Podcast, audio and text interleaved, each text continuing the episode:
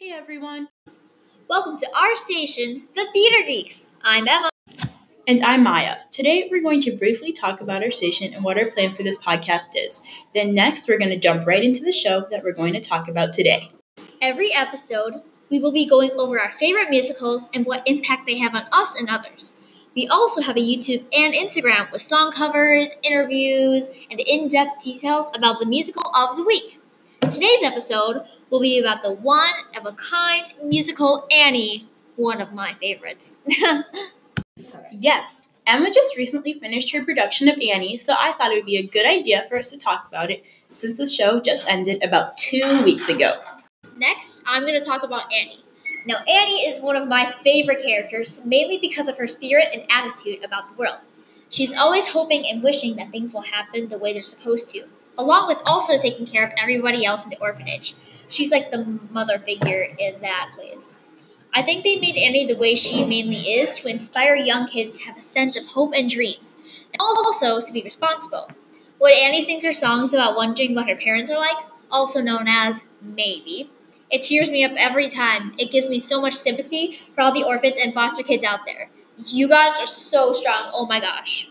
Okay, but the concept of Annie is super cool.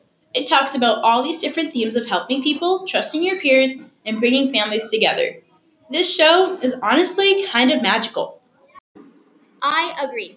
So, next on our agenda is Name That Line. How this game works is that me or Maya will be holding a sheet with lines from the show that we talk about today, along with the character that says it. It's the opponent's job to name the character that they think said the line.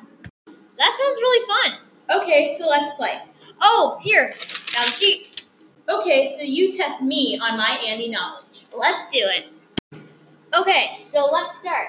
Question number one. I am not an orphan. My mother and father left me a note saying that they love me and they're gonna come back for me. Ooh, I know, Annie. How'd you get that? That's right. Okay, next one. Why any kid would ever want to be an orphan? I'll never know. I mean, I don't really think it's their choice, but Miss Hannigan? Yeah, that's right. Okay, next one. This one's actually kind of hard. So, why do I smell like wet dog?